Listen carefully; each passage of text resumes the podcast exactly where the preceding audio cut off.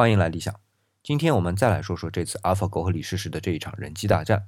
网上有一个段子啊，说只有来中国，人类才能战胜 AlphaGo，因为中国连不上 Google 服务器啊。你可别看它是个段子，里边真的还有些道理。就拿接入服务器这事儿吧，本身就是一种技术手段。我上期在聊这次人机大战的时候就介绍过，AlphaGo 的算法是基于神经网络算法。可能了解这种算法的小伙伴就知道啊，在单机下。作为一个节点的运算效率其实是不高的，要完成很复杂的运算呢，就需要很多节点共同来完成，这就需要网络接入技术。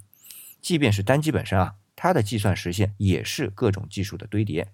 记得在上一期节目发送完之后呢，我的计算机师傅就给我留言和我讨论关于人工智能的问题，我就表达了这样一个意思：如果 AI 能够理解相对论，或者能在比如统一场论等领域提出新的理论。